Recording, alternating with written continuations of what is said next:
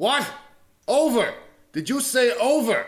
Nothing is ever over until we decide it is. Was it over when the French flattened Coventry? Hell no! It ain't over now, cause when the going gets tough, the tough get going! Who's with me? Let's go, come on!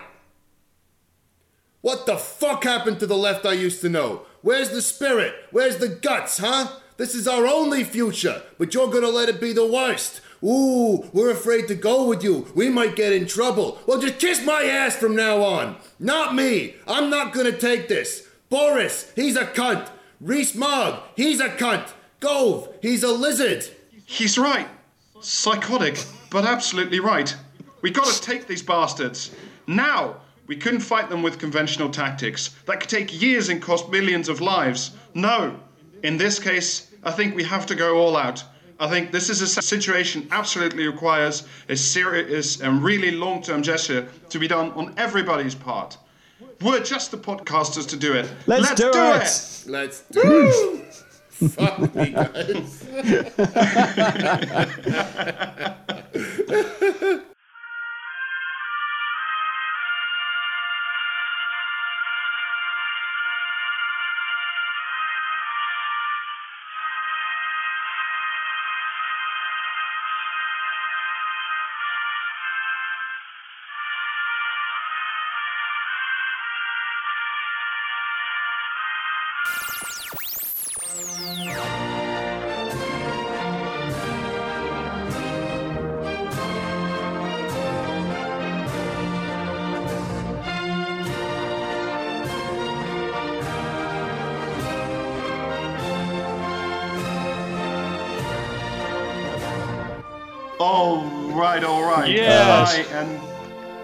hi and welcome back to Podcasting is Praxis, the only leftist collective podcast coming straight from the United Kingdom, still of Great Britain and Northern Ireland for however long that lasts. My name is Rob, and with me tonight are. I'm Elijah. Uh, I'm I'm I'm regretting agreeing to do that live. Uh, uh, this is Seb. Haven't been on for a long time, but I'm back again. Uh, got my Twitter handle of PC Socialism.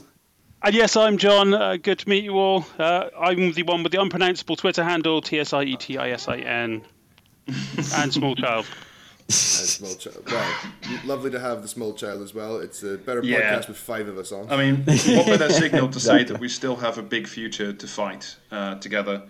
Uh, this is our first show since the election. Um, Ooh, It's- yeah. gonna make it's- me cry. It's fine. You We'll can be fine. You'll, we'll be fine.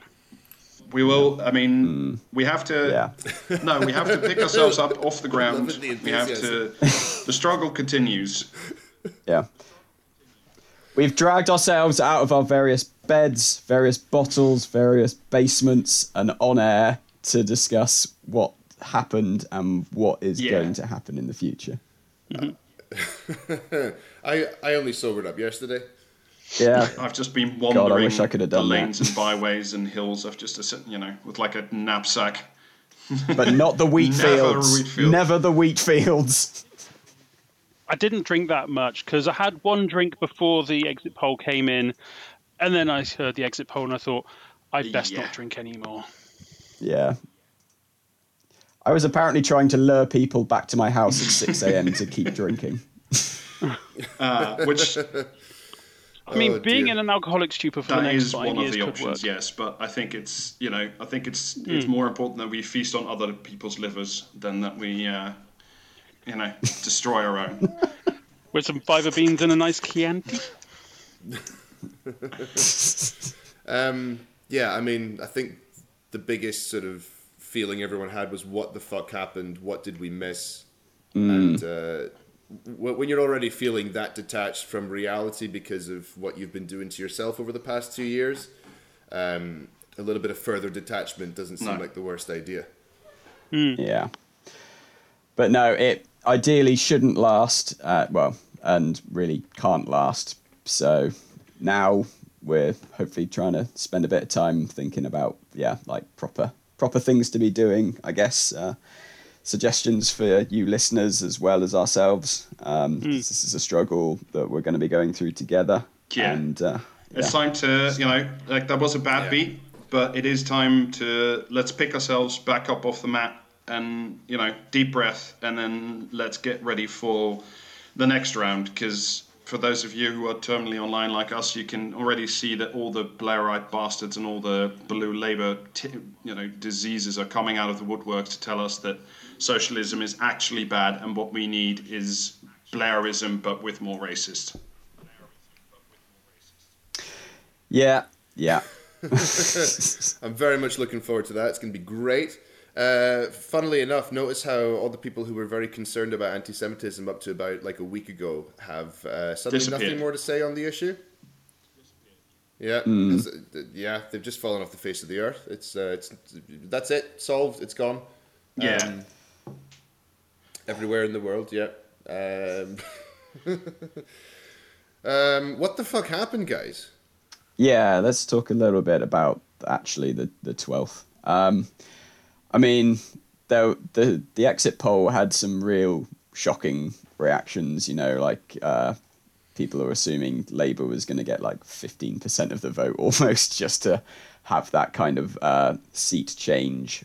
But it, it, the majority of the seats lost were, you know, down to quite small marginal losses. Just um, the the vote didn't show up for Labour, but it didn't necessarily go anywhere else. Um, and that's the real tragedy of the, the Labour Party and Corbynism up to this point that it had a, a huge positive appearance of being able to mobilise these yeah. people, and it did, but just not in no, the right places. And, we, and not not for long enough. Not I mean, we did lose a, a, a share of the vote as well. I mean, we in 2017 we were at 27.1, uh, and this time around we were at 21-6. Now, what a lot of people are going to try to tell you is that they all went Tory because they're secretly fash, but that's just not true. Most of the people who didn't show up didn't vote. So Labour voters simply did not go to the poll.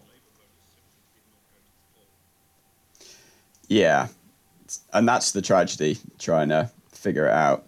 Um, just on a quick point there, the the figures you used, um, they were sort of the uh, the voters that were changing party from 2017. Like Labour's actual vote share this time okay. is 32.2. Okay. Yeah. yeah, so thankfully it's not quite that disastrous. But yeah, that's um, just to show that those that we needed to keep from 2017, a chunk of them absolutely spiraled off into yeah. just not voting and that. But what I will say, so sort of in, in the positive side of it, it, it, and what really does inspire me going forward is that there was a big, you know, there was youth turnout. I think we had even more people out on the street doing door knocking, doing campaigning. Um, you know, I do think that there is much more enthusiasm in the party now than there was before, and and the challenge is in the next few months is that we have to keep that flame burning. Yeah, I mean, oh well. Uh, go ahead, Elijah. Sorry, I mean, yeah. you've, got, you've got the positive news of the evening, really. You can well, feel free well, to talk mean, about that, that, That's not fair. I don't want my independence on the sacrificial altar of the poor and disenfranchised of England. Okay, yeah, I'll, fair, I'll take fair. it yeah. any way it comes. At, at, this point, I've got not, not many options left. Um, I, I, I think it's we might have to be a bit wary about uh, overestimating some of the increased turnout stuff that happened because it did happen but I think part of the danger there, and part of the reason why a lot of people were so blindsided, is that um, the London centric media bubble is a real thing, and it doesn't just apply to the Melts and the centrists and the conservatives. I think it uh, it's just as damaging and just as um, just as influencing to people like Owen Jones or Novara Media or you know the alternative lefty people. And a lot of the big um, online campaigners, a lot of the big sort of youth engagement stuff was coming from a more sort of southern London connected, yeah, um, or London adjacent sort of area, and I think there is a level of, um, yeah, I mean, I'm not going to say something like metropolitan bias or anything stupid like that, but I think there is a tendency for people who are in London or work in London or around London to just forget the rest yes. of the country actually fucking exists. Um, yeah. That's, that's been a problem for a long, long time. So I'd be wary about putting too many eggs in that basket. The youth turnout however, is a very good thing, and I'll have more to say about that a bit later on when we get into the sort of wider narratives about this. Yeah, I mean, essentially, mm-hmm. what what we were worried about, and what I do think a lot of commenters pointed out before was this whether or not the the, the what we you know the the red wall, the northern constituencies, they they did crumble, and I think you know that's clearly what cost us the election. But they didn't crumble, as we said, by by these massive margins. So I do think that that these are seats that we can get back, but that's going to require a very different effort this time around. Absolutely. I mean, fundamentally, just uh, quickly jumping into what to do now. Um, we can't wait five years. No, absolutely not. Um, electoral cycles are going to take about five years. We can't suddenly expect things to suddenly shrink or um, Boris to call another election for the sake of it.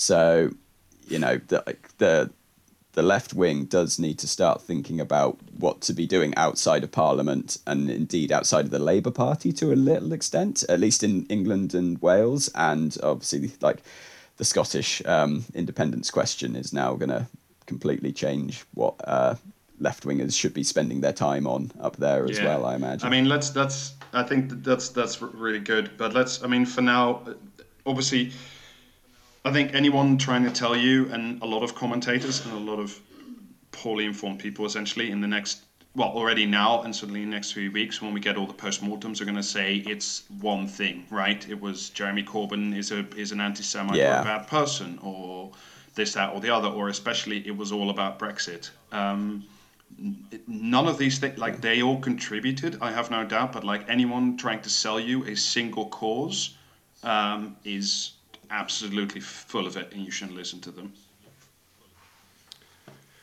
I don't uh, know. I would be, you see, because I I'm not sure I entirely agree there, and I think part of it comes from the scale of the changes, not the scale of the vote shift, but the scale of how many seats actually went, and how geographically localized a lot of this was. Um, and I'm not saying that it's it's just the one issue. Uh, it's it's the incessant smearing of, of Corbyn as an anti-Semite and a Hamas sympathizer and a, and a secret IRA uh, bomb maker and, and you know everything else that definitely had an impact. The um, the the labor infighting uh, didn't do us any favors. All this stuff certainly contributed, but it does seem like at the end of the day the these things only contributed towards the much larger shift that was being driven by Brexit. Um, and then, that's not to say that it could have been beaten by having a clear position either way. Like I'm not saying Labour should have no. gone full leave no. or or full remain. No. But I think the problem here is that Brexit itself symbolises a lot of things that do not have anything to do with the European Union or with our membership regards mm. to that and it's this kind of it's it's it's it's just this sort of catalyst, this this uh, combined ball of white hot fury. Yeah. Uh, that's that, that has come to, to, to, to symbolize a lot of other issues. In part, the North being still left behind by uh, Blairism and New Labour. Um, in part by Labour's failure to deal with a lot of key narratives since 2010 uh, and I've got more. I've, I've got some more stuff to say about that that we can get into um, later on, and in in, in part just a, a, problem with the national characteristic of the UK, which is a much larger discussion we can have, and I'd be happy to have it. Um, but I do think we have to be a little bit um, a little bit cynical in our analysis, or we risk putting uh, too much emphasis on the wrong things in the future. I think when I say, or certainly when I'm thinking and talking about, uh, well, uh, Brexit was the primary thing, is the the risk then that oh well Brexit is over now, or Brexit's going to move on to a new phase, and therefore it's not gonna it's not going to turn on the in the same way again. But there there will always be some kind of well, the the right wing will always try and activate those same deeper um, emotions, sense of abandonment, nationalism, etc. Well, so and, and, just just purely practically speaking, like I mean, we've seen some of the noise coming uh, out of the Tories since the election's been done. But you know, one thing I can promise you, like Brexit isn't, it, it won't be over for another decade or so. I mean, we again, this is a bit of future casting, but this thing's going to be with us for another decade or so. Yeah, yeah. We now actually have to figure out what kind of uh, international relationship we want with the rest of the world, and uh, that's going to take a very long time to settle into any kind of shape, let alone agreed conclusion. Yeah. And and my worry is is is, is in into that future. Uh, is two things. Um, I do think uh, Elijah, you're completely completely right that Brexit is sort of has been coded um, so many things have been coded into Brexit the dissatisfaction with central government, the fact that people's lived experiences really have not improved for, you know, probably not since Thatcherism, really, certainly not in the North. Um, into all these other things fear of loss of identity, fear of whatever the, the current. I do think that there is a native sort of English nationalism um, uh, that, that's becoming strong now. And Brexit is it, it's sort of all that's being coded in into Brexit. But yeah. one of the things that worries me, but also gives me hope, is that um, you know the, the bucket called Brexit is empty, and like once the electorate f- finds that out, my hope is that they see okay, so maybe have to vote for somebody else. My worry is is that especially the Tories will, will just fill it with racism and uh, fear of immigrants. Yeah, well, yeah, that's yeah. my thing because for me, the big one of what you mentioned is is actually the racism one. It's the English nationalism. Uh, Brexit to me has always seemed like a, a, a sort of it's a, a distilled expression of British imperial revanchism, this nostalgia for for you know being a big important country that got to do whatever the fuck it wanted, English nationalism, racism, xenophobia, um, all this stuff has been allowed to fester, and partly because and I'm going to draw the line at 2010. Now, obviously, this has been an issue uh, from uh, a, a, non-left Labour Party for a long time beforehand, under Blair and and prior to Blair. But I'm going to draw the line at 2010 because that's when you can start seeing the difference of how messaging actually works. Because from 2010 on, you have a Labour Party that's triangulating itself into racist mugs, um, controls on immigration, all, all that stuff being big in the manifesto. The entirety of 2010 to 2015 was us screaming about how doing softer Tory policies isn't going to win you Tory voters. It's just going to tell people why not vote for the Tories if you both agree on the same thing.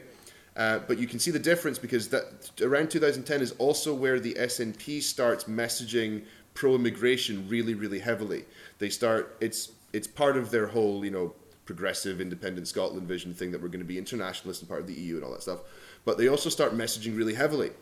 And as a result, after, you know, like five or six years of near constant uh, positive messaging about immigration combined with competent government and a popular grassroots movement that swept the country in 2013 and 2014, there is an advantage to it. And I'm not saying this is the reason why the SNP won very heavily in 2015. That's obviously because of the tail end of the of the Yes campaign, or why they won very heavily in just now in 2019. But it's probably why the EU referendum won. Uh, sorry, it's it's probably why the EU referendum went Remain in Scotland. It's probably part of the reason why uh, Scotland voted overwhelmingly to stay in the EU is because it had about five or six years of constant positive messaging from from a prominent party in government. Yeah, that was um, actually willing to say the other thing and not just do yeah. what Westminster does. Is everything that is bad comes from Brussels, everything that is good comes from us, essentially. Hmm. That's the big problem with the Miliband period. They the, w- Labour needed to be undoing these narratives for as, as much time as possible and you can't undo an extra five years of, of five or six years of triangulation with no. a, short two or three year stint in no. power. Yeah, we well, lost the connection to such an extent that even the yeah. Corbyn resurgence sort of completely it the membership growing sort of was growing in a completely different way rather than simply returning to the older Labour mm-hmm. structures and uh, heartlands and things like that and yeah. yeah. so this this unfortunately was just the consequence of that. The only It's- thing I, I I wanted to sort of uh, add add add to uh, the origins of this is what I want to be careful of. I mean, I, I do think there's a conversation needs to be had, but I think it needs to be had a, a lot more careful than at least some of us have been having it. Um, not us as a podcast, but us on the left. Is this narrative of it was media bias, and I'm not talking about you know the red tops and the telegraph and that kind of stuff because like we know where that comes from. It's always been the same, but like do I think that the BBC was entirely even-handed this election? No, I don't. But do I think that it was actively malevolent? Like I also I, like I can find evidence for it, but I find it difficult to credit that. And I I, I always want to be a bit careful. Like it, you know, if we start calling for the destruction of the BBC, which the Tories are doing now again, you know, Yeah.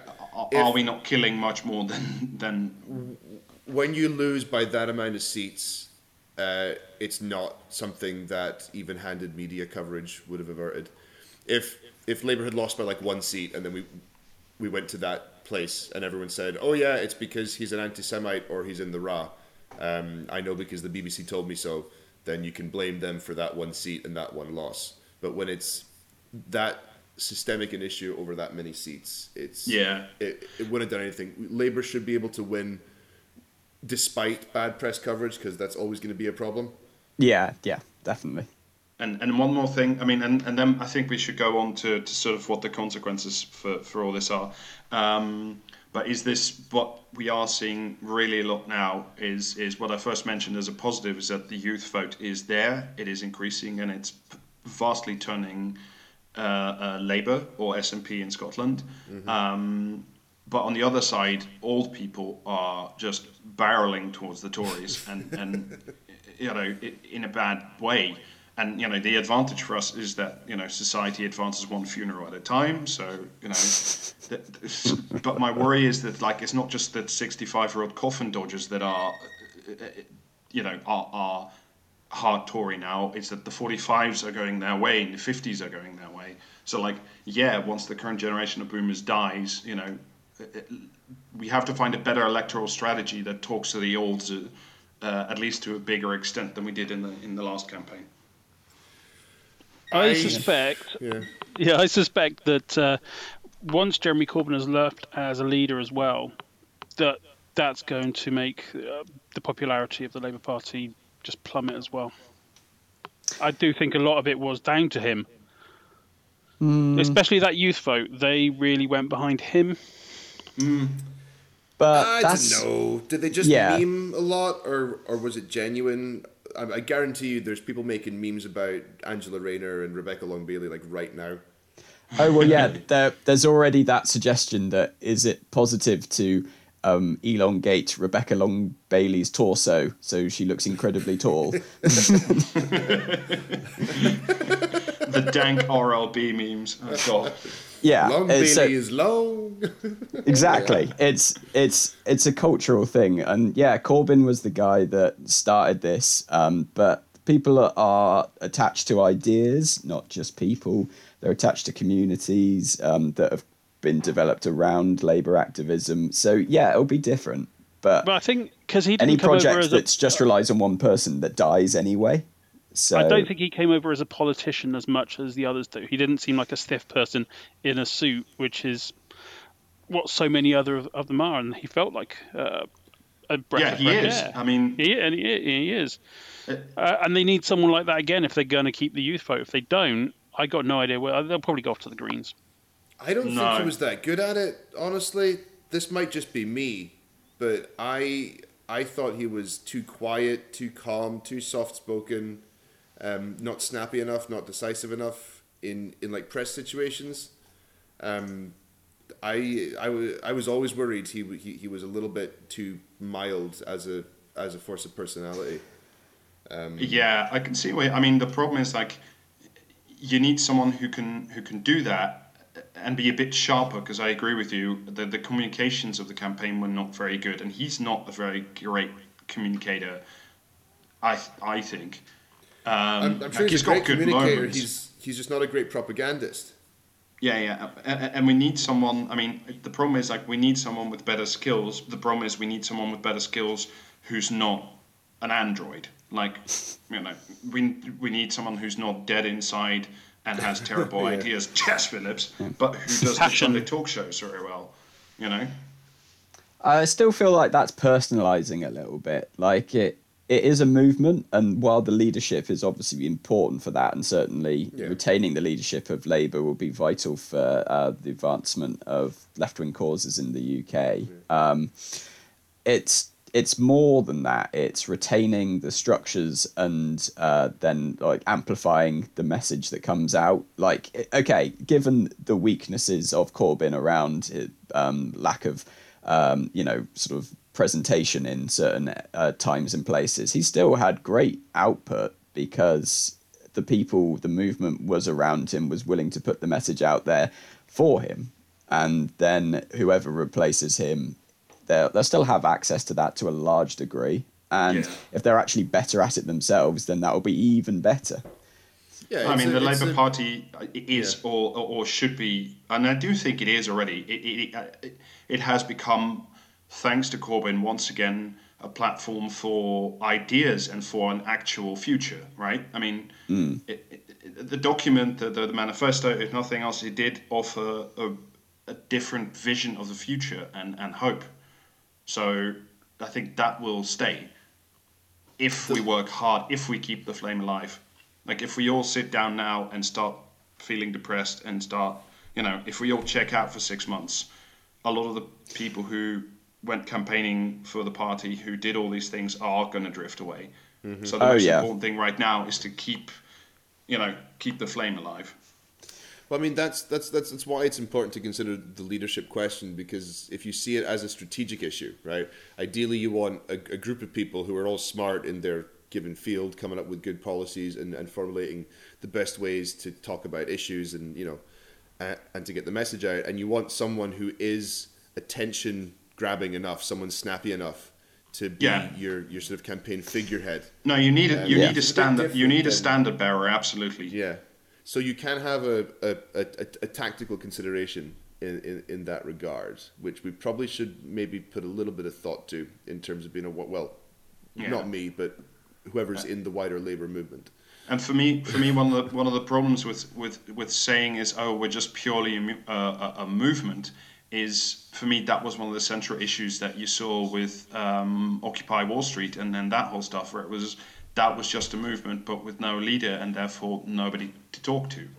You know, I mean, like that's it- a whole other like kettle of it or fish, to be honest. the- Yeah, I'm, the- I'm not sure that's the best comparison there, but I get what you mean. Like, it- but like it- the, the media and you know like we have to put somebody on the sunday talk shows we're going to have to have somebody do the interviews and like we need that mm. person to be a representative of the future we want and and Yeah. have some of the strengths have have the, the so the compassion and the ideas of corbyn but different strengths as a leader i think yeah. yeah, a, a movement needs a tangible contact point, or it's just gonna go nowhere. It's, it's just gonna movement itself into other movement. yeah all right so, I mean, what's going to happen outside of Labour then? Um, just in the UK in general, what are the consequences going to be, do you guys reckon? Well, at, at the risk of, I mean, we, we have a pod ban on uh, Scottish politics, and I think uh, that's going to break immediately. I, I, I, I just want to open the spider hatch for a few moments. So, um, you know, obviously, I'm definitely not Scottish enough. So maybe Elijah, you want to say something about what's going on up north? Well, um, y- yeah. If you're if you're looking at generally what's happening outside of Labour, there's going to be like a few main things going on. One, of course, is the internal Labour Party reconfiguration. The other is going to be wider extra parliamentarian leftist politics. Um, uh, and then the third thing is the Scottish issue. Um, and to be perfectly honest, um, I don't think the Scottish issue really needs to be addressed all that much uh, right now for this purpose. The Scottish issue knows what it's doing, it knows where it's going. You have a uh, strong pro independence party elected with a strong mandate. They're going to push for what it what, what their tautological raison Yeah. d'etre yeah. Yeah, Scottish independence. Um, yeah. The, the clue is sort of in the name. I mean, yeah, it is in the name. They're they're going to bump up against. I can run over some of the um, like obvious problems that people will be writing think pieces about that, that you can look out for. Um, number one is the fact that Boris Johnson is very, very, very, very, very unlikely to grant a uh, second. Yeah. No, no, he's, ne- he's never going to do it. He'd be, he'd be insane to do it. Uh, there is a, a motion going through Holyrood on Thursday, I believe, um, to outline a legal way to ensure Scotland can have a legally respected uh, referendum. We'll have to see what it actually is, um, what it gets, what what amendments it gets subjected to, and if it can actually work on a legal basis. Um, the SNP is pretty adamant in wanting to be independent of the UK and a member of the EU. I don't think there's many problems there in terms of the EU perspective. Spain might be an issue I, because uh, they oof. don't want to um, set a precedent for Catalonia. Yeah. Well, but they've it's been not just making Spain. they've been making far more conciliatory noises and movements towards it. So as long as there is something uh, with enough legal finesse, and I think you've told us this enough times, Rob, that the EU loves their legal finesse. They do love their EU, yeah. but they also like steering well clear of uh, political landmines, uh, you know, and just sticking their head in the sand as long as they can. So that's Yeah. like two fundamental EU instincts colliding with each other. I'm pretty sure that if it comes to a civil war situation and Scotland is not yet in the EU, they will do absolutely nothing to help us. That's pretty much a given. I'm just saying that um, if the SNP lawyers can, can, can work out an agreeable sort of situation with the Spanish government where uh, they don't feel like Sc- Scotland accessing the EU and sidestepping Westminster to do so as an independent country would set a dangerous precedent for Catalonia, they could probably be persuaded to uh, not veto the membership. Yeah. Um, I mean, yeah, and that I'd Yeah. thought, you know, like wow, what a crazy situation if they do like a unilateral declaration of independence. But I hadn't really thought that Spain, yes, without prior reassurances, would never, never give No, them that no, opportunity. Yeah, No. You'd have to finagle something. I'm sure we're going to have a lot of legal think pieces about international law and European law and the Vienna Convention and on um, all this shite. Uh, that's probably the big ones in, in terms of campaigning. The the SNP knows what it's doing. The the yes to thing has been going around. It's got a lot of signatures. The petition is growing. The old radical left wing independence groups are ready to burst out again. That's your uh, RIC, your Radical Independence um, campaign. And I suspect Rise will probably be kicking about somewhere as well. Um, Labour in Scotland, a lot of Scottish Labour grandees, like former diehard unionists, are um, coming out in favour of, if not outright independence, at least in favour of definitely having a second referendum um, uh, because it has a democratic mandate. I suspect that more of the Scottish Labour uh, membership will be pushing them towards that. Um, I might be wrong. I thought 55 seats was too much when I saw the exit poll, um, and I'm not sure what happened. I was worried that the SNP's focus on Brexit might backfire a little bit. That enough people um, didn't want to be out of the UK and in the EU, uh, like me. But apparently that that was pretty popular. Um, Well, I, and, and and you know, apart yeah. from anything else, I do think that uh, not just England, but the whole of the United Kingdom and all the crown dependencies must thank the SNP for booting out Jo Swinson. yeah, that's uh, uh, yeah. happy That to- was very. That was. It was a shit night, but that was very pleasant. that was a lot Yeah. of fun. Happy to take Just in credit as a terms of- collectively.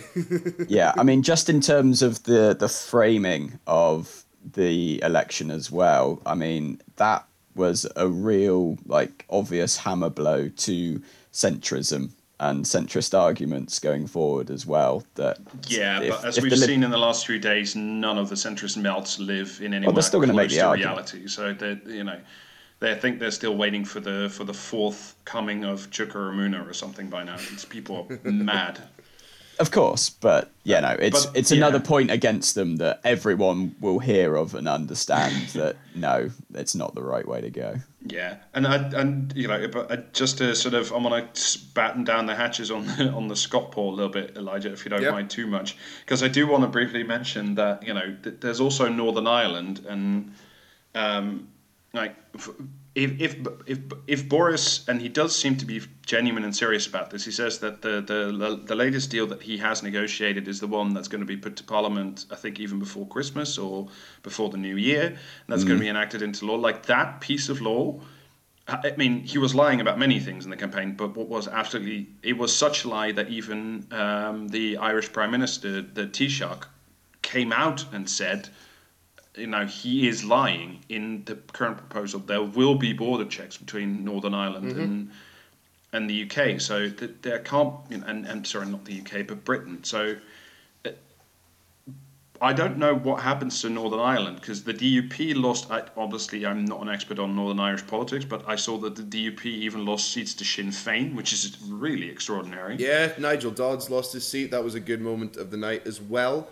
Yeah, it was a um, great moment, but like yeah. you know. It, well, I, I mean, I'm think... not a I'm not a Northern Irish politics expert either, but if if Johnson pushes ahead with a no deal Brexit, there is going to be a hard border between Northern Ireland. Absolutely, the can't not be. That is, mm. and, and, and that is. I don't know if it's enough to kick off the troubles again, but it's definitely an international crisis of diplomacy. That is a uh, failing. And I think like much of the I danger is not the hard border so much but, no, um, between Ireland, but the border that exists in the Irish Sea, because that's much more of a provocation in some ways than the border in Ireland. Because no, but I mean, in terms of just purely like if you're talking about you know a resurgence of, of political violence, I think this is in in that terms it's a lot less dangerous because there's not the uh, you know you don't have the hard Irish border between a, a, a, Protestant community and a Catholic community. So in terms of for me, in terms of just purely the Good Friday Agreement, this does represent a better deal than than the May one did. Like for me, purely if you're looking at it from the Good Friday Agreement, what I don't know in sort of the long term perspective of the of the United Kingdom is you know maybe ten years down the line if this thing holds, you know this. Uh, what happens to like does Northern Ireland, you know, does it does it actually stay as part of the kingdom? Mm. Like that's now my question because yeah. all the incentives be, now lie the other way around. It would be fucking amazing if Boris Johnson's premiership results in not only uh, Scotland leaving the union but Northern Ireland reuniting with the Republic. That would be fucking hilarious. I mean, I, I'm okay with that because that means we're on the Star Trek timeline and all yeah. the shit we're going through now, we end up in Star Trek, and uh, that's fine. Excellent. I can finally I'm, wear my lycra out of doors. I think we might. I think we might need to get an actual uh, Northern Irish political person on to talk about this because I'm very wary of of non-Irish people yeah. sounding off about Irish politics because no, I mean we, I, I, we run I the risk of sounding from... like a big bunch of fucking tans, guys. I'm not gonna lie. Yeah, yeah, yeah. No, that's fair. I mean, but I was looking at it more from like an EU Brexit perspective, and like uh, Boris saying, you know, I, I want uh, a deal by the end of 2020. I think he's even said he's going to put something like that into law or something that there's going to be mm. no transition period, and it's like the EU has already said even before the elections because they mm-hmm. do say these things. You just have to find it, and you usually find it in the pages of the Financial Times. They have already said if you leave and you want to deal in a year, we can offer you a bare bones, like quite shitty deal, but like that's it. You know, there's no. Anytime Boris says the words comprehensive and deep free trade agreement with the EU, if he's talking yep. about 365 days, like he is absolutely lying. He's lying. What, yep. what, what I mm. can't work out because he's Boris. I mean, he's not quite as as. I mean, he's a lot more intelligent and like cunning certainly than than Trump is. But what I can't work out is whether or not he understands this like whether he grasps it intellectually. Because there's two options for me. If he does, yeah. then he wants to do some kind like then he wants to do uh, Singapore on the Thames and very low regulation, uh, you know, trade deal with the US, uh, rip shit financial capital taking over the world. Uh, uh, but if he doesn't, if he genuinely thinks it's possible, then he's just stupid. And I can't work out which one of the two is true. Yeah, it's it's sort of trying to figure out his mindset, which is always very difficult. Um, but yeah, like, can does he think he can bluster his way through this to a, a level that doesn't reflect badly on him? Because I, yeah, I imagine exactly. he would he would take a crap deal if he thought he could spin it into a good deal. So because because I can't work out essentially what I know Boris wants to be prime minister. That's what I absolutely know. I think that's what we all know. That's what everybody's known for 20 years. But you know, now that he now that he's there, now that he's in the big boy chair, I don't know what his ideological project is apart from just being a standard Tory prick. I think this goes back to the difference between um, Brexit actually being about the EU or Brexit being more of a symbolic thing. And I think he understands well enough that Brexit is symbolism largely. Yeah, that's true. Yeah. Yeah. So anything that he can get, if if if he gets a completely fucked up deal that is just awful for the country, for himself, for the wealth, but if it has a symbolic value of having been done and having shown those euros, you know, yeah, yeah, business and whatever. Yeah. English people don't give a his electorate doesn't give a flying fuck about Northern Ireland. They, no, that's true. No, no, they don't. Well, I mean, well, no, they don't care about the practicalities of Northern Ireland. Uh, of course not, but they do care, they care about, about, the symbolic the value. symbolism. Absolutely, yeah. So, um, but but you can milk that right? Because if there's a potential future where reunification is on the cards and we have a Tory government in power that has a symbolic um, stake in keeping unionism with Northern Ireland, then you can always escalate that. And there's really Yeah. ugly ways you can escalate that, but you Ah, can escalate that. And these are, remember, these are abjectly immoral people. I don't think there's a real No, that, that yeah. ideology there beyond keeping power and, and, and escalating the worst characteristics of the English psyche. Well, I mean, I, I'm going to disagree with you because I do think there is ideology, and, and the best expression of it comes from. I, I can't say I've read it page to page, but I think maybe it's worthwhile that we do for a future episode. It's a little book called Rule Britannia, um, which is essentially a manifesto outlining a, a, a completely deregul, you know, deregulated UK economy, no labour protection, no environmental protection, no nothing protection, just roots uh, Singapore on on the Thames kind of hideous economy. Is this like And, the like, Alexander Dugin of the UK? Well, it's Rule Britannia is, is like the Orange Book, but for the Tories.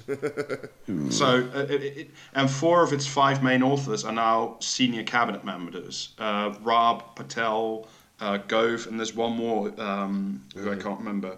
Uh, so, they, they, like these, uh, there is an ideological project there, but what I can't work out, like none of those guys are in the big seat, right? so There is like- a reshuffle coming up, though, by the sounds of it. Yeah, yeah, but none of them will be prime minister. No, sure. I mean, unless Boris, you know, is found one day dead, bent over his secretary, it's entirely possible. But you know, that- I invite all our listeners to visualize that. Yes, thank you. Uh, Right Um, now yeah, that we've lost stu- all our stunned listeners, cool, silence, let's, yeah. let's, let's stop that. yeah, there's an economic ideology. I think it plays second fiddle to the the the, the sort of cultural one, if you want to call it a cultural one. Um, but I mean, this is also why the UK must be destroyed as a nation state, completely and irrevocably. Um, I don't know. I always- um, yeah, I- it's a it's a weird one. I, I reckon we'll we'll know more as the weeks go on and we see some policies unveiled. Yeah. Um, I always forget who said it, but there's that great thing that you know the Tory party always pretends or always uh, pretended or appeared to be the you know the party of God, country, uh, the monarchy, and then when push comes to shove, all they care about is ground rent, and that's probably still true. Yeah, that is probably still true. No, no, that, that, that like there are certain things. I mean, they are absolutely the party of capital, and, and they will protect capital and, and give it a, a big sloppy kiss. But like with Boris, I c- like again, like I can't work out um, uh, how far he's willing to push this because. Boris cares a hell of a lot about his own reputation and his own Exactly. standing and like how people see him. Like I don't think Boris has the like the fortitude of Thatcher to just be fucking hated by half the population. No, he did appear pretty shook after the few occasions he's been caught, like to a negative public, like his first speech outside 10 Downing Street, where, you know, every, his speech basically got interrupted by people screaming at him from behind the gates. And uh, that EU summit where he didn't go out because you know Yeah. like 30 people were yelling at him. I absolutely agree. um, yeah, remember the good times. Um, but So yeah, like, I don't. This is the stuff we don't know yet, but this is the stuff that we have no control of, and I do think we should spend the rest of our episode talking about what we do have control of and and what we what we should do next. And by we, I mean not just the Labour Party, but we, as broadly speaking, the left in in Britain, in Scotland, in Wales, in in Northern Ireland. You know, where do we go now? yeah, yeah, absolutely. Um, I mean, If- like I was saying I- earlier. Oh, Yeah. Well, yeah, like I was saying earlier, just you know, electorally, there's only going to be like councillors' positions, local elections coming up for five years. That's so important, though. That's super important. it's not it's not like the basis of uh, the change that needs to be happening, though. No, like but it could be. it, it's Yeah. a step in it, absolutely. But you know, there there are going to be Labour Party members who are just saying, like, no, the next struggle is this council election or whatever, and in the meantime, various laws are getting passed and repealed, and all kinds of other things are going on, and so just looking at the world at the electoral cycle is not sufficient at this point. There needs to be No. course not. vastly more extra parliamentary things going on and pretty much as the focus i would say certainly in the short term just because there's going to be you know we're, we're going to have a bit of a shock doctrine going on in the uk what with Yes. brexit what with the uh, the majority the tory party have etc so there's a lot of things going to be happening very fast and the electoral cycle is too slow for that. So i mean what my sort of suggestion is um, you know that there are various well number one join a union if you haven't already. Um, and yeah get prepared to defend what union rights uh, do exist uh, because you know they're already trying to ban striking on like public infrastructure um, things like that like the rmt um, and so that's going to be a huge struggle almost immediately. Um, there's going to need to be great uh, like inter-community solidarity projects because you know uh, EU citizens, uh, BAME communities, um, non-EU citizens are going to face a steady ratcheting up of the basically just pressure trying to drive them out, trying to drive them away into worse conditions, second-class citizens, that sort of thing. And it's very important that we do what we can. Well, and, to- and probably EU citizens as well. Oh, did I not mention them? Yes, them as well. Yeah. um, Or, and- or, or the really unlucky ones who are Europeans but not EU. well, yeah, just any any combination, or Yeah. you know, if if you don't look British to a particular gammon, Yeah, then, yeah, yeah. you might. No, be I in think that's a trouble. good Yeah. summary. If you don't look British, and you know, uh, pigment does have unfortunately a lot to do with this election. I'm afraid. So yeah, that's that's sort of the the my immediate recommendations uh, as what needs to to be done to try and go out, join these groups, forge these links, um, because they will be needed sooner than you know the council or your MP Yeah. will be able to help you. Yeah, but I do think the council elections will matter because, you know, unfortunately, the way the UK government is structured is that it's all so dependent on central government funding that like councils are really limited in what they can do. But I do think that there are also in, in you know the northern firewall, etc. But in loads of places where there has been local Labour councils from like the seventies, like uh, some of them do good jobs, but some of them need just like to be ripped out root and branch and be filled by young people that are actually enthusiastic about caring for the communities and not there to line their pockets essentially. Because there are a number of examples of, of that shit going on.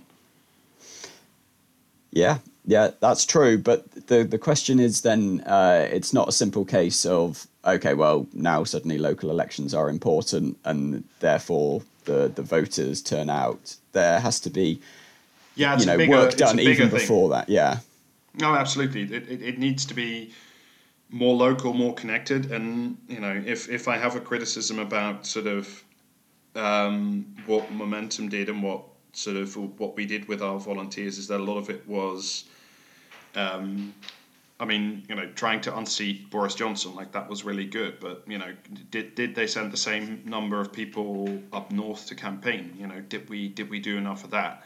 And part of the change that we have to make is sort of, I think, as a political party or as a group, is to sort of decentralize ourselves out of London. Not as in let's all you know let's all move to Sunderland or something like that, but let you know.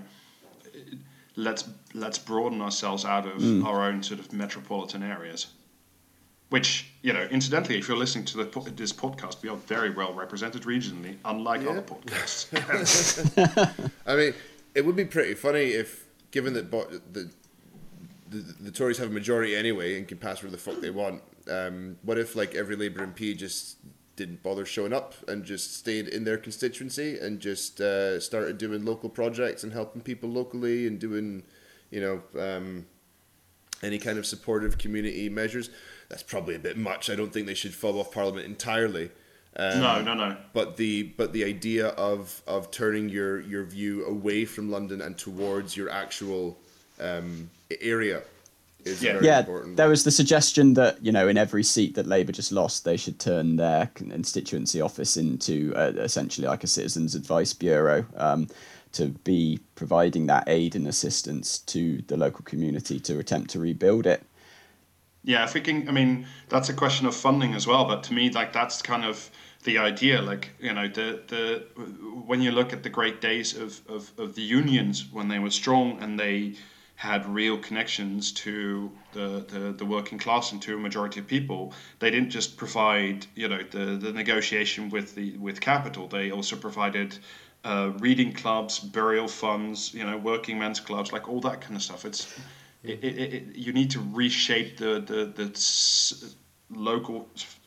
Yeah, you need to reshape the fabric of local society, and that's really difficult. Like that takes mm. so much time and effort. You don't even have However, to reshape it. Yeah. You don't even have to reshape it. You just have to create it. Labour has a massive membership list. Uh, people pay subscriptions. They have money. They can do a lot of very, very good things. And um, the, the the sort of leading by example approach um, where, if you'll permit me to quote Game of Thrones. yeah, yeah, go for it. No, no, we're allowed one per episode. This is it's, an old it's rule. The, uh, it's the bit where Stannis is explaining why he's up north, and he says, uh, um, "I have to uh, uh fight for my people before I can rule them." yeah, exactly. Like you know, like fuck it. It's oh Jesus Christ, that was a shit show towards the no. It, but, um, first four seasons I'll defend. After that, yeah, fair enough. Um, but ever since the election, well, as, uh, uh, as soon as I sobered up, at least, I've had Rudi, I've I've had Rudi Dutschke going through my head, the um, uh, sort of famous student left leader in Germany, uh, yeah. who was assassinated by a tabloid-inspired uh, neo-Nazi. Um, that's mm. great. Um, he he talked about the long march through the institutions, and what that means is is riffing off of Gramsci, who, who famously expanded Marx's sort of writings into the, the actual cultural problems that we face. And we've all seen the problems with media and, and everything. And, but, but that's only one aspect of a cultural and a civic and a social institution. That's the institutions that, that you got to march through. And it's, it's society as well. Now, Gramsci was writing about problems like education was a big one. I don't think we have to deal with that. The, the kids are pretty much fucking on fire. They're red, they're left, they're woke, they're you know they're fine. Yeah. I think we got that sorted. We don't really have to worry about you know changing the school boards and teaching them. Well, it will help. All properly. of it will help, and and it, will help. But but but but but that's a massive advantage for us already. The other institutions, of course, are your your your civic, cultural, and societal ones. You back in the day, it was things like church groups and these working men's clubs and stuff like that. But now those things don't exist. No, no. Which which means we can create them. We don't have to reshape anything. We can just create them. We can create yeah. communities. Um, I've seen stuff happening in Scotland off the tail end of the IndyRef campaign where, where people did start actually becoming more um, active in their local political groups and stuff. I, yeah. I started getting gigs all of a sudden. People saying we're having a we're having a night celebrating this this the Aberdeen volunteers who fought against uh, Franco in Spain. Would you like to come down and sing some songs? Uh, I've been told you know the songs. I'm like, great. I'll sing Jamie Foyers. I'll do some. I'll do some Spanish stuff. I'll do some Italian stuff. I'll do some Scottish stuff. It's, it, it, it, it, it's happening more so now than Yeah. it was before. You Yeah, can cool. create them, and you can Yeah, use the will. union contacts. But the, the, the Labour Party should be doing this. It shouldn't just be an electoral vehicle. And they have memberships and they have subscriptions and they have money. Fucking spend it on shit. Yeah. And yeah, and all the seats they lost, there's at least one Labour member who suddenly has a lot of time on their hands.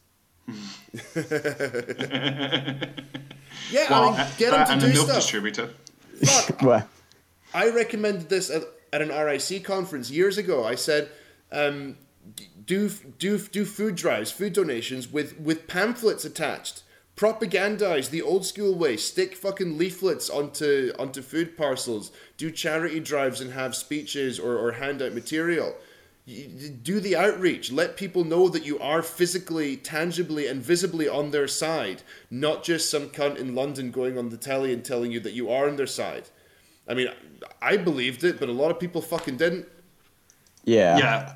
As well as just giving them stuff, like you've got to give them a sense of power and yeah, control as sense well. of purpose. because yeah, what- that allows them to, you know, work towards their actual Yeah. physical needs themselves, which gives them confidence. And then if they're doing it as part of the community and the network, then that increases Yeah. solidarity. And so there's so many other benefits to The not only- just having distant worry- saviors from above or even Yeah. just aid from Yeah. another institution, but stuff that they can actually work with themselves and mm-hmm. The you know, only the only worry that I have with all this, and especially if you're talking about it in the context of, of youth activism and people being, uh, you know, awakened to certain political realities, is this this stuff is long and it's hard graft, and it doesn't have the sexy immediacy of let's go door knocking and you know the the momentum campaign map and all that stuff. So, you know, I completely agree with what you guys are saying. I just think we need to think very hard and think very quick about Okay. how we how we turn A into B, and that may be like I don't know. I don't think we have enough time in that po- this podcast right now to, to to go through that. But I do think this is something that we all need to sort of think about, and something that we um, uh, that, that we have to you know how do, how do we turn A into B? And I don't I mean- quite have an answer for that yet. I've got some Well- practical suggestions straight off the bat. Let me just fire these out. Number one, Go buy everyone, buy everyone a, g- a- a gaming computer and a Twitch account, and we can turn every working class person without a job into a Twitch streamer. Fucking boom, problem solved. we can all um, turn it. that yeah, was number a- one, really. That's it. That's great. Problem solved. Number two. Mandatory Okay. podcasting as praxis accounts on every phone. oh well, yeah, support left wing media like broadcasting as praxis. support number two. media. I was going to say seriously, on like a an actual tangible physical level, and this is immediate. You can do this straight away. Go have a party. Do parties, network, invite people, reach out to the people you campaigned with, reach out to the people that you met when you were door knocking, do stuff, socialize, keep things together, create Oh, and form communities and tight bonds. Even Yep. if you're just getting fucking hammered and ranting about stuff, you keep that connection there and you have an actual group of people that has a sense of apartments that knows each other and, and, and can and can do things and move forward. Have parties, man. Do it. Get get some Get drunk. Acoustic punk fucking guitar player to come along and sing some Bella Ciao. Do you have anybody in mind? Do you, do you have Yeah, you're just trying to get more work, you'd want to aren't you? no, am I fuck leaving Aberdeen for a gig like that? Jesus Christ, no. Um, miles away from everything. No, but seriously, like do stuff, do events, do do film screenings, do fun things, do do calmer things for people who don't like the big loud things, but also do the big loud things because they're great, they're fun, and they attract a lot of people. Yeah. And No, join a union, agree. like Seb said. If you're in Scotland, I would I'd encourage you to join the, the, the Living Rent campaign. That's been having a lot of success um, in, Oh, in getting yeah. tenancy rights. And If you're you not in the north, join Acorn. That's That's, also one. another large one. They're doing great work. Um, I've done a lot of them, uh, work with them in Bristol. I'm a proud member. And that, in terms of like, as Rob, you were saying, like, how do we uh, keep that enthusiasm going? Like, obviously, national level stuff is really fucking hard. If you're Yeah. just fighting against one shitty landlord, but there's 30 of you, you can win fairly easily. Yeah, yeah, yeah. No, that, uh, and I think it's specifically speaking, this is again something that we have to think about um, when it comes to landlordism. And I really like the idea of turning the offices of the MPs we lost into sort of citizens advice bureaus. Is like we're going to need the spot of a lot of lawyers and a lot of people with inside knowledge of the bureaucracy to, who are going to need help. A lot of people who are going to get fucked by the new benefit system, who are going to be dependent on food banks, who are going to get screwed in all kinds of horrible, unleashed capital sort of ways. So you know, I think we need there are there are many things we can do, and there are many things we we should do. I think one of the big things that we need to do at the national level, again, this is something that you can do now. It's almost like door knocking. It's it certainly involves our political passion. That is to make sure you know that we man the barricades and that we stop the fucking melts from getting back in. yeah, yeah. The the Labour Party leadership is one of the things certainly beginning of next year that you know if you are a Labour Party member, stay a Labour Party member. Yes, absolutely stay and then keep doing it. Like there's tons of stuff you can be doing, but I think just voting for the leader as the leftmost leader is like one of the easiest things you could be doing. Imagine how much harder this struggle is going to be if it's going to be fucking Jess Phillips or God forbid, you know, the king across the water Ed Miliband finally lands here again. Because I can see that happening. You know, like we need to stop these people who have never been right for a decade on anything, like on anything and they're all out there squawking their little squawks on you know all the talk shows saying oh Corbyn was bad and socialism is bad and we need to you know we need to be like those blue Labour shits. This is not the answer, and what I I don't know much, but what I do know is that if we put those people in charge, if we get you know some centrist, melty, horrid person um, you know, like Harriet Harman who abstained on on the the benefits bill. You know, if we get that kind of shit, then the youth vote and the people who were so passionate in the last few years, they will fuck off and disappear if they see that shit coming back. Yep. So this is vital. Mm. Yeah. I mean, to I, I don't know what extent, we're going to end up doing here on the podcast next year, um, but hopefully we'll keep being, you know, a, a, genuine aid to the various struggles as they uh, as they develop over the next couple of years. Um, and yeah. yeah, we'll, be, we'll, yeah, there's going to be work to do, and if nothing else, we can uh, keep pushing alternate media, and we can keep things entertaining for a good hour and a half a week at least. Yeah, we'll we'll try to do our best and keep everybody who's listening and, and everybody who's been so supportive over the last few months when we got the while we got this thing off the ground. You know, like we'll we'll be here. Um, I know that we've got like a giant list of, of special episodes like we've done on uh, anti-Semitism, on trans, on on uh, working in the games industry, all that kind of stuff. You know, like there's more of that planned, so we'll definitely do more of that, and like we're definitely not going anywhere because. You know, this is part of our tiny little contribution is to yell into microphones once a week. Yeah. but it is the most yeah, important part of praxis after all.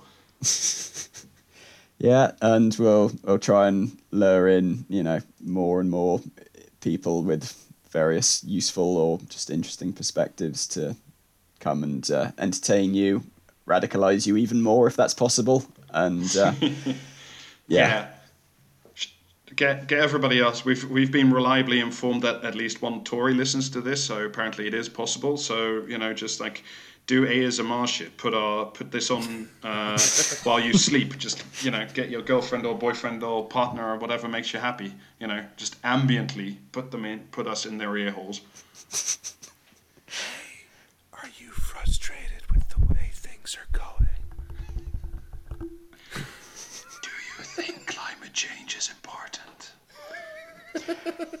Comrade, have you heard of dialectics?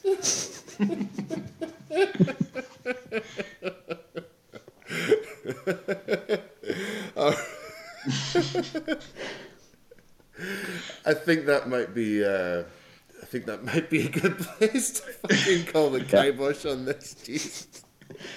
Do we have yeah. anything else from the notes to address? Anything we got to go over? Uh, no, but I would like to sort of. Yeah, no, I think that's a good place to leave it.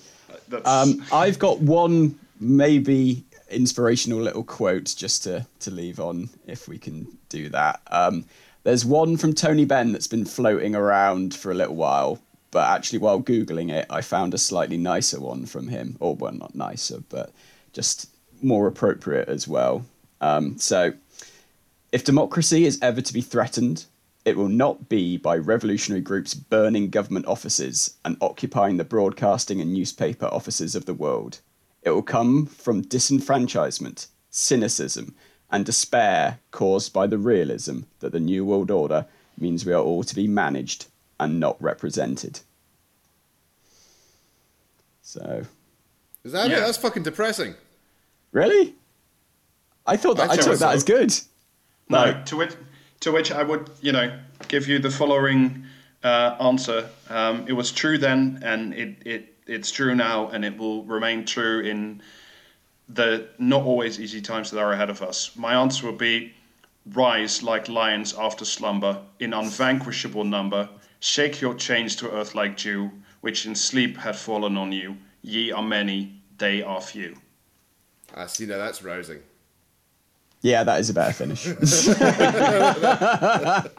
Uh, I'm sorry, Seb. Maybe I Ah. misheard it. It just left It's me cold a little bit. All right. Well, a stru- do a struggle session with oh God. All right. Um, I think that's Yeah. us. Uh, I'm and, gonna. and yeah, this time we're I'm- done. I've got no I'm more quotes. It's fine. Yeah, I'm gonna leave you with go have a fucking party. Uh, Yeah, go have get fun. drunk. Don't let don't let the bastards grind you down. Yeah, Uh, par- partying is praxis. Yeah. absolutely. Join It's the Christmas, Labour Party if you haven't. Vote. Let's There's get- another party you can have. Yeah. yeah. All right, go it's going to be a life of parties and more drinking than before, but we'll be here. All right, that's a, that's everything. Uh, make sure if you're still listening that you follow us at PraxisCast. Um, everybody else has already said their thing, so that's it. Uh, you know, the struggle goes on. It's the long haul. Cheers, everybody. All right. Catch you later, comrades. Bye, comrades. Bye.